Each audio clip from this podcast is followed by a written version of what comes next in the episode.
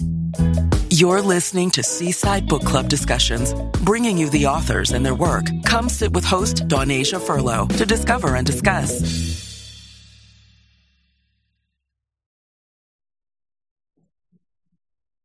Hello, welcome to another episode of Seaside Book Club. This episode is a special virtual book club installment. Today I'm here with Angela Jensen to discuss The Five Love Languages by Gary Chapman. Angela Jensen is a speaker, teacher, and coach who works with men and women to find their self confidence, improve their relationships, and transform their lives using a coaching method that changes their habits and underlying beliefs to achieve their dreams. Angela went to school at Dakota Wesleyan University for psychology, and prior to becoming a heart centered transformational life coach, she spent many years working in the entertainment and technical industry. Angela is also the host of the ACS podcast show. Her keys to success are to forgive easily and give without expectation. Angela, welcome to the show. Thank you so much. I'm so excited to be here tonight with you. Oh, definitely. And I was really excited. Uh, as you know, we've been talking for a few days about the five love languages and how impactful that book is. Uh, when did you first hear about the five love languages? That's a really great question. I probably read the book for the first time a little over two years ago. And since then, I've read it several times because it does impact my career and my work and working with my clients so heavily. Wow. What exactly have you found to be the most useful tools to understanding your partner's love language? So the most useful tools, or one of the most useful tools actually, is going out to the website and taking the love languages quiz that's available free of charge for anyone to go out there and really understanding what your own personal love languages are. The way that you receive love and appreciation from your partner, the the best or the most noticeable way in the way that you can really recognize and feel loved and supported. Right. And do you have the link for that website or will we be talking about that just a little later? I do have the link to the website. If I can send it to you and you can put it in the show notes, will that work? Oh, yeah, definitely. So, for those of you listeners who aren't familiar with the love languages, they are as follow. We have words of affirmation, and these are using words to build up the other person. We have gift giving. You know, a gift can say, This person was thinking about me. We have acts of service, doing something for your partner or loved one that you know they'd like, quality time, giving, of course, that special undivided attention to the person that you do love or care about. And five, we have physical touch, such as holding hands, hugging, kissing, etc. So these are just those expressions of love. So, Angela, do you incorporate the love languages into your relationships with your loved ones? Absolutely um, I find that my primary love language is acts of service. I really recognize when people perform acts of service for me, especially around the house. Those are things that speak very highly to me because those are tasks that I don't care to do a whole lot. Yeah. And I find that my partner will step in frequently and he will prepare dinner or he will do the dishes for me or he will maybe help me make a bed or clean something up. And that really makes me feel supported, understood, and appreciated. And he also has a love language that he receives quality time very well. He really appreciates when I make a conscious effort to put my phone down when we're spending some time together and we turn off the TV and we turn off all the electronics and we just have a conversation. And to him, he really appreciates that. That's one of his favorite things. That's where he feels loved and appreciated. So I do personally make an effort. I know, I don't know if you're like me or many people out there where we're kind of addicted to the technology and walk around with our phones in front of our faces all the time. I know sometimes I'm guilty of that and around him or around other people that recognize that quality time is very important. I make that effort to put that down and I schedule that that time just to make sure that it's dedicated and they know that they're important and that they come first. Yeah, definitely. That speaks volumes, especially right now. A lot of us are linked so closely to our phones and our laptops, all of our electronic devices, because they're no longer just, you know, for entertainment and for communication. They are how we how we work for the most part, especially for those of us who work within social media. We're always checking something, checking the stats, doing this, doing that, and just disconnecting for a moment to ground yourself is really important. And I feel like, yeah, there are individuals who understand the gravity of I'm going to remove myself from this distraction. I want for us to have that time for each other. Absolutely. You are spot on 100%.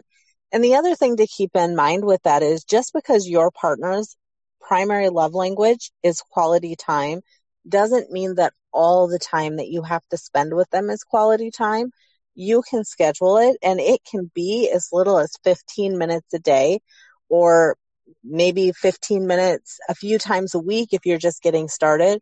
But to put those distractions down and make them feel like they matter and help them recognize that you're talking to them and really focused and present and in the moment and just paying attention to them can do wonders for a relationship that might have been on the rocks or maybe even a new relationship that's just starting out. It's something that is going to continue to grow and develop because you're being aware of that of your partner's primary language and what they really need in their in their relationships. Yeah that's definitely important to just look and listen and try to understand how that person receives love for me i am a gift giver and uh, words of affirmation those are my things i am the kind of individual who, you know, I like to hear it.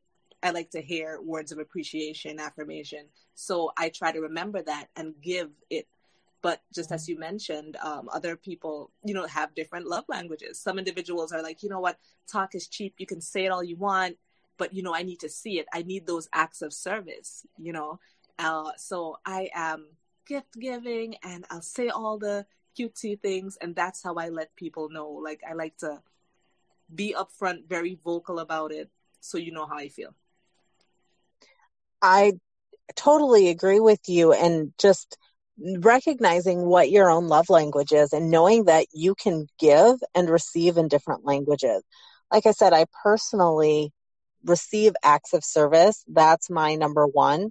But the way that I show people that I care about them without without conscious thought and without paying attention to what their love language is my go-to is to give people gifts. I am definitely a gift giver. Nice. But I don't receive gifts very well because that doesn't speak to me. That's actually my lowest love language.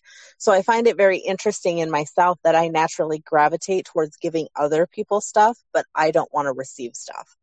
You know, Angela, I'm weirdly the same way in a lot of ways. Like, I like to know that you did something nice for me. It's a thought that counts, yes, but yeah, I'm kind of weird receiving things. Now that you mentioned it, it's kind of like a little weird discovery for me that I just realized that, you know, sometimes I, I get really hyped if I give someone something nice. I know that I spent a long time thinking about it. I listen to them talk about the things that they want and need, things that they're interested in right now. And I'll receive something and I'll be like, you know, yeah, thanks. And I get real shy about it. Like, I, I don't know. It's a thing. Uh, it is a thing. And even recognizing that that's how somebody else is showing you love and appreciation, I found for me that was one thing that changed my mindset about it because I was in the same boat with you with with that. And even though I don't necessarily, even though that's the one that receiving gifts is my lowest one, I still recognize when somebody else is giving me a gift that that's how they're showing me love and appreciation. And it's opened so many doors and changed my perception on so many of my relationships because they really do care. My ex husband was a gift giver and he used to give me gifts all the time. And I didn't recognize that that's how he was showing me that he cared. And I would dismiss it. And then I would accuse him of not being present in the relationship, not caring about me, not paying attention to me. And he was showing me at the time in the best way that he knew how that he was caring about me and he was trying to provide for me. And I couldn't see it. And now being on the other side of it, discovering Gary Chapman's work, becoming a coach and this transformational life coach, I'm able to see that that is the way that other people are showing me love and appreciation. And so I accept those gifts and recognize them for what they are, even though that is still the language that I receive the lowest in. Yeah. You definitely spoke volumes just now. And I feel like a lot of the time that's where a lot of the miscommunication is, you know, just like how you mentioned, you know, one person is giving these gifts and they're thinking that, you know, I spent a lot of time on this, I spent a lot of thought and effort. This is me going out to get you this wonderful, beautiful gift that I just feel that you love. And all this time you're yearning for maybe those acts of service, that quality time and them just not understanding it. A lot of time when someone finally communicates what their love language is, it's usually wrapped up in all that vitriol where the person is just angry, like, you know, you don't appreciate blah blah blah. You don't ever notice, you know. And that's how that finally comes out. And any aha moment that you do end up having usually is ruined by, you know, the intensity of the emotion that's felt at the time.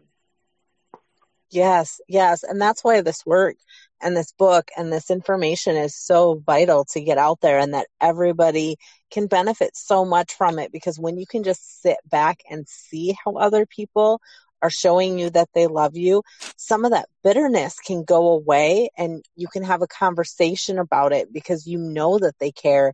You just recognize or you can just help them see that if they spoke your language maybe a little bit more often. You don't even have to stop doing what you're doing, but if you add to it a little bit of what's more important to me, then I'll feel more cared about and our relationship can grow. And at the same time, if you're paying attention to your partner, you can start doing that without them even being aware that of what their language is because a lot of times you can tell what people appreciate and you can go through you can start to do one and see how that reaction is and if you're if things aren't getting better and they're not recognizing it and it's not working you can go to the next one and you can experiment and find what your partner's love language is even if you're not having a conversation or having them take the test too yeah that's definitely something that I feel like a lot of people should go out to do. I think it'll save a lot of friendships, relationships. And of course, love languages are not just for romantic relationships, they're great for families, you know, friendships as well, because we have so many different ways of communicating that we care in this vast world that we're in right now. You know? Yes, yes. And Gary Chapman has written other books as well that talk to those other relationships, talk about the relationships with your coworkers or maybe with your immediate and extended families talk about the relationships with your friends and the other people that are in your life. So going out and understanding that and applying those to all the relationships in your life is something that can be done and can be hugely enriching for both you and the other person involved without them having to do anything different. Right. So let me ask you a question. You mentioned uh, acts of service as a love language that you recognize from your partner. Now, let's talk a little bit about you know an individual that's seemingly doing all of the acts of service so they feel like they're the only one that's out here doing this and that's just how they love you know do you think it's possible to salvage a doormat relationship i do think that it is possible to to salvage a relationship. And it's paying attention. If you feel like you are the one doing all of the acts of service, spend your time looking for the small things that your partner does, the little things. Even if it is, you know, clearing the table, putting putting their own plates in the sink after dinner and start appreciating that verbally, acknowledging that they're doing that. Hey, thanks for putting your plate in the sink. And eventually your partner subconsciously will notice that and they'll be able and they'll start doing more because they'll be seeking more of that appreciation or that acknowledgement that they're doing something that is making that's making a difference and contributing and they'll start to do more of it. On the reverse side if you feel like you're getting the anger side because somebody else feels like they're doing all of the work those little things the same thing. Start doing those little things and experimenting with speaking those different love languages until you find the one that speaks to your partner, until you find the one that they notice. And you have to give it more than a day. I think that's something that you need to do for several weeks at a time and see how your partner responds to those things. Because just like it didn't get to a state of disrepair or the state that your relationship is in overnight, it can't be fixed overnight. And so you have to give it a little bit of time. You have to experiment with some different things and you have to try some different things. But I absolutely think that if you're aware and making changes in your behavior and contributing to the relationship in a different way or paying attention and noticing the relationship in a different way, that you can salvage it and build it back up. Yeah, well said. Definitely. I think those affirmation words, you know, linked in there where you're saying, you know, thank you for doing this. I recognize this can be just cues for the other individual to realize that, you know, I appreciate this as well.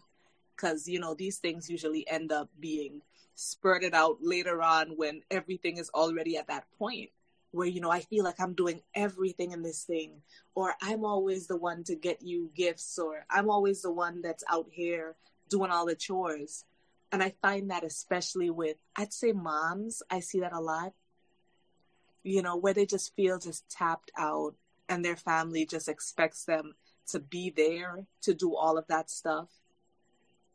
And there's yes. a whole ton of thankless things that they do every day.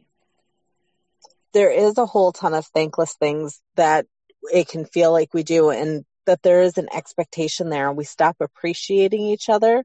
So even as a burnt out mom, when you're overextended and it feels like all those things are thankless, acknowledging your spouse for what they do contribute will help build that in them. So I I completely get it, right? You're burnt out, you're tired, and all your all your spouse does is pick up a plate and put it in the sink after you've made dinner, after you've picked the kids up, after you've done doctor's appointments, after you've worked all day. I get that that doesn't seem like something that you want to appreciate and acknowledge. But if you appreciate and acknowledge that, it also triggers something in your partner going, Oh, she appreciates me around here. Oh, maybe I should help more. Maybe I should do something else. Maybe I should pick up and put two plates in the sink. And maybe I should clear the table. Maybe I should, you know, it'll grow from there rather than telling your partner that they should appreciate you more. If you start showing that appreciation first, it will naturally come from them because that's what you pay attention on grows and expands. So when you pay attention on the things that you appreciate, you will find more things to appreciate and you will change your outlook and then things will start to shift around you and you will get more of what you're putting out. Yes. Definitely. Now, let me ask you a little bit on quality time. Now, do you think watching TV together is acceptable quality time? I actually do not. There may be cases when you sit down and pick out a movie and you do that and there's some physical touch involved and maybe some of that stuff or if you have a show and you guys choose to sit down and watch that together uninterrupted, all the other electronics go off, maybe that can count towards quality time, but in general, when I'm advising people, when I'm working with my clients, I tell them that that does not count. You can schedule quality time, but it requires actually being present, sitting down and focusing on and having a conversation and really being present and aware of each other would be would be the best way to describe quality time. Yeah. No, that definitely makes sense. You know, there's a lot of time when people do think sitting down in front of the TV. And I want to say that started from us way back as the TV was invented with everyone and it got into households where families would just sit in front of it with their little TV dinner sets. And it just kind of became a thing, just a distraction, and everything, every conversation was being held around this. You know, we got so comfortable with the white noise in the back you know that the absence of having something to distract us you know we just don't know how to connect anymore a lot of us and it, it's an active practice it is an active practice and you can start small. One of the ways that I have grown and helped develop some of that quality time, there's some great aids out there. Um, trying to think of what it's called. There's this thing that you can get called the chat pack, and there's several different ones, and it comes with some very thought provoking questions.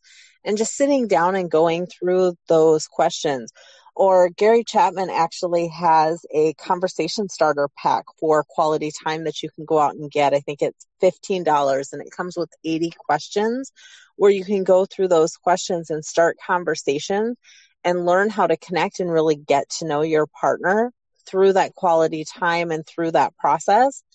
And then another thing that I have started doing in a lot of relationships in my life, instead of asking, how was your day? Which is a very common question. Somebody walks in the door, maybe the kids walk in the door, your husband walks in the door, your wife walks in the door, your partner walks in the door. And the question is always, How was your day? And the answer is usually good, pretty good, whatever that is. So, one of the questions that I've started in my household is to ask, What was the best part of your day? What was your favorite moment of the day? Those types of things to get in and get some of that granular detail because then you can get curious. You can start asking questions and you can learn how to connect because you'll be seeing what's really important to somebody else and what moments they're picking out of their day. Yeah. That active listening definitely makes a difference because we can get caught up in just those automatic responses. How are you doing? I'm fine. And then we don't go any further than that. And then it's accepted as a superficial question, expecting a superficial you know answer especially when we don't follow up we don't ask questions there's not a continuation where you're like oh well how's that project going at work did you get everything done today you know how's that whatever doing just showing that we're actively interested in another person's life and wanting to know that you know that we are you know just actively engaged that we care what happens when they leave the house when they come back like what their lives are outside of the relationship you are so right and it's so important to do that in our lives. So learning those skills and helping people develop those skills or having those conversation starters to help yourself develop those skills can go a really long way when you're talking about quality time and really connecting with your partner. Yeah. You know what I found to be a tricky love language for me had been physical touch outside of romantic relationships, even within it, in a sense, because, you know, there's sometimes when you have a partner who their only way that they feel to express their love or attraction to you is to become physical, a lot of touching and hugging. And there are times when some individuals, and I've heard about it, feel almost objectified you know, and this other individual is like, no, well, I love you. I'm attracted to you. This is why I'm always trying to touch you. This is why I'm always trying to be intimate with you. And it can get weird. It can. It can. You're so right. So there's some ways to combat that. And some of those are simple gestures like holding hands when you're talking about an intimate relationship. The the holding hands is an important one or even putting a hand on somebody's shoulder as they walk by or touching their arm when you go to ask a question. And as long as you keep that touch below the elbow, it that is more um, a friendly touch rather than an intimate touch. So paying attention to hand placement when you're doing that can go a long way, but that is a those are all physical signs and ways that you can engage in physical touch without being inappropriate or without typically without making somebody feel objectified.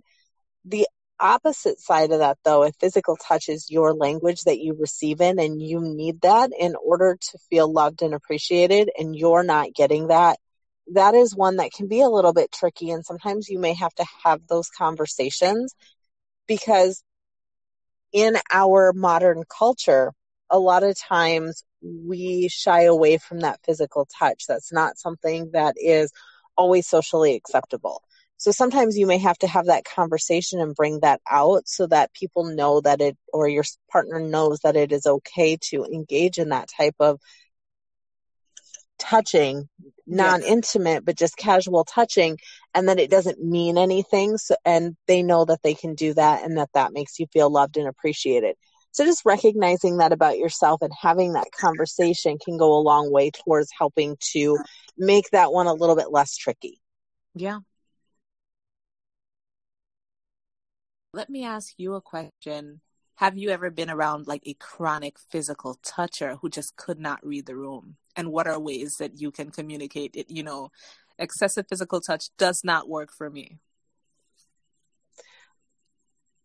I have. I am actually okay with physical touch so it doesn't really make me super uncomfortable. However i have had some instances where people who were innocently using the physical touch were touching in ways that that might have felt a little bit uncomfortable and having those clearly defined boundaries. And that can be hard for some people to say, Hey, I'm not really okay with that. I would really appreciate if you didn't do that. But having those clearly defined boundaries and being able to say that clear is as to quote Brene Brown, clear is kind. And if you're telling somebody what your boundaries are, they know what's acceptable and what's not acceptable. So again, it just goes back to that communication and making sure that you're comfortable communicating what's okay and what's not okay for yourself. I love that. Clear is kind. That's something to just I, really just think about. You know, I feel like a lot of the time we are so caught up in sparing one another's feelings and it always almost always blows up in our face later when it you know rears its ugly head in some other way right yes i agree with that and I I heard that quote from Brene Brown in exactly talking about just that. And I love that. So I bring that back up in this case because if there is something that somebody is doing, touching you in a way that is not comfortable, even if they don't mean it to be uncomfortable, being able to clearly articulate your boundaries and not not trying to spare their feelings because they're going to appreciate if they understand what the boundaries are and what you're okay with and what you're not okay with is especially if they're your friend or your family member it's going to be better for them to understand that boundary rather than for you to be uncomfortable when you're around it. So yes that that is a yes i love that quote. Yeah. Now we I think that we've gone through just about all, if not all of the love languages. Just we've just grazed a little bit of everything just so there's some kind of uh, structure to it. Now, as far as the development of love languages, do you think that that is something that is formed over time from childhood? I do. Everybody is raised in a different environment and I think some of it is natural. But I also think that love languages can change over time. So I think a lot of it is environmental. Yeah. When I was younger, the love language that I received was very different than the love language that I receive now. And thinking about that, I have other people that I know that have always, that have also gone through that. So while I do think a lot of it is from the way that we were raised, from when we were, were young, from the values that were instilled in us, I think that they can change based on who we become and on the environment that we surround ourselves with as we grow older.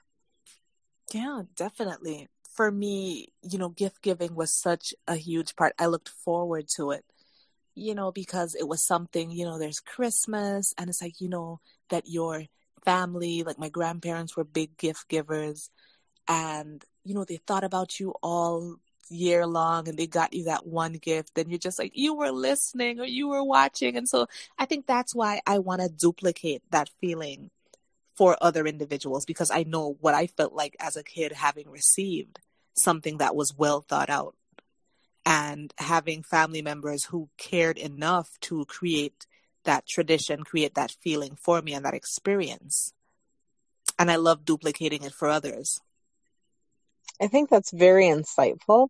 And I would I would agree with that from my own family traditions as well. And that is very likely one of the reasons that gift giving ranks so highly on my list of languages that I speak. Yeah. Yeah, I think that's very insightful. Just thinking about how that came to be and the traditions when you're talking about Christmas and the way that you felt and trying to help other people feel the same way that you did at that time. Oh, yeah, most definitely. Now, let's discuss communicating love languages to children. If we can, you know, reach out to individuals who have kids that they may just not be connecting with, or children that seem to not get that, hey, I'm doing this because I love you. Yes, children also have love languages. My I have a small child in my life that doesn't like when people, even family members, hug them. And thinking about that, physical touch is something that is not a language that is spoken, but their sibling is really strongly comes running out and will give anybody a hug. So raised in the same family, raised in the same place, but they both have different love languages because they receive and they give differently. So paying attention and experimenting with your children because your children can't really tell you what those love languages are, but what makes them excited, what makes them feel good, what puts them in the best mood, what makes them appreciate you? And you can figure out what your lo- what the love language is for your children and be able to speak that to them and make and help them to feel more loved than maybe they already do. And that can that can definitely change a child's behavior too. Yeah. So i find it so interesting just how in depth that you are with love languages recognizing them communicating them you know as well as having those tools at your disposal to help people understand each other better in a world where we are so isolated. And just those points of connection are, they're ancient, but at the same time, so many of us are rediscovering it because of where we are right now in this ever changing world. So I definitely want to ask so much about your ACS podcast show and you know what topics you guys discuss.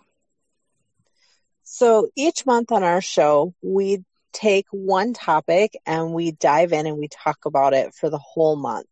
So we may talk about perception and we'll talk about ways that we perceive things, how others perceive us, how we can change our perception on the world around us and about what's going on. So we'll talk about that for a month.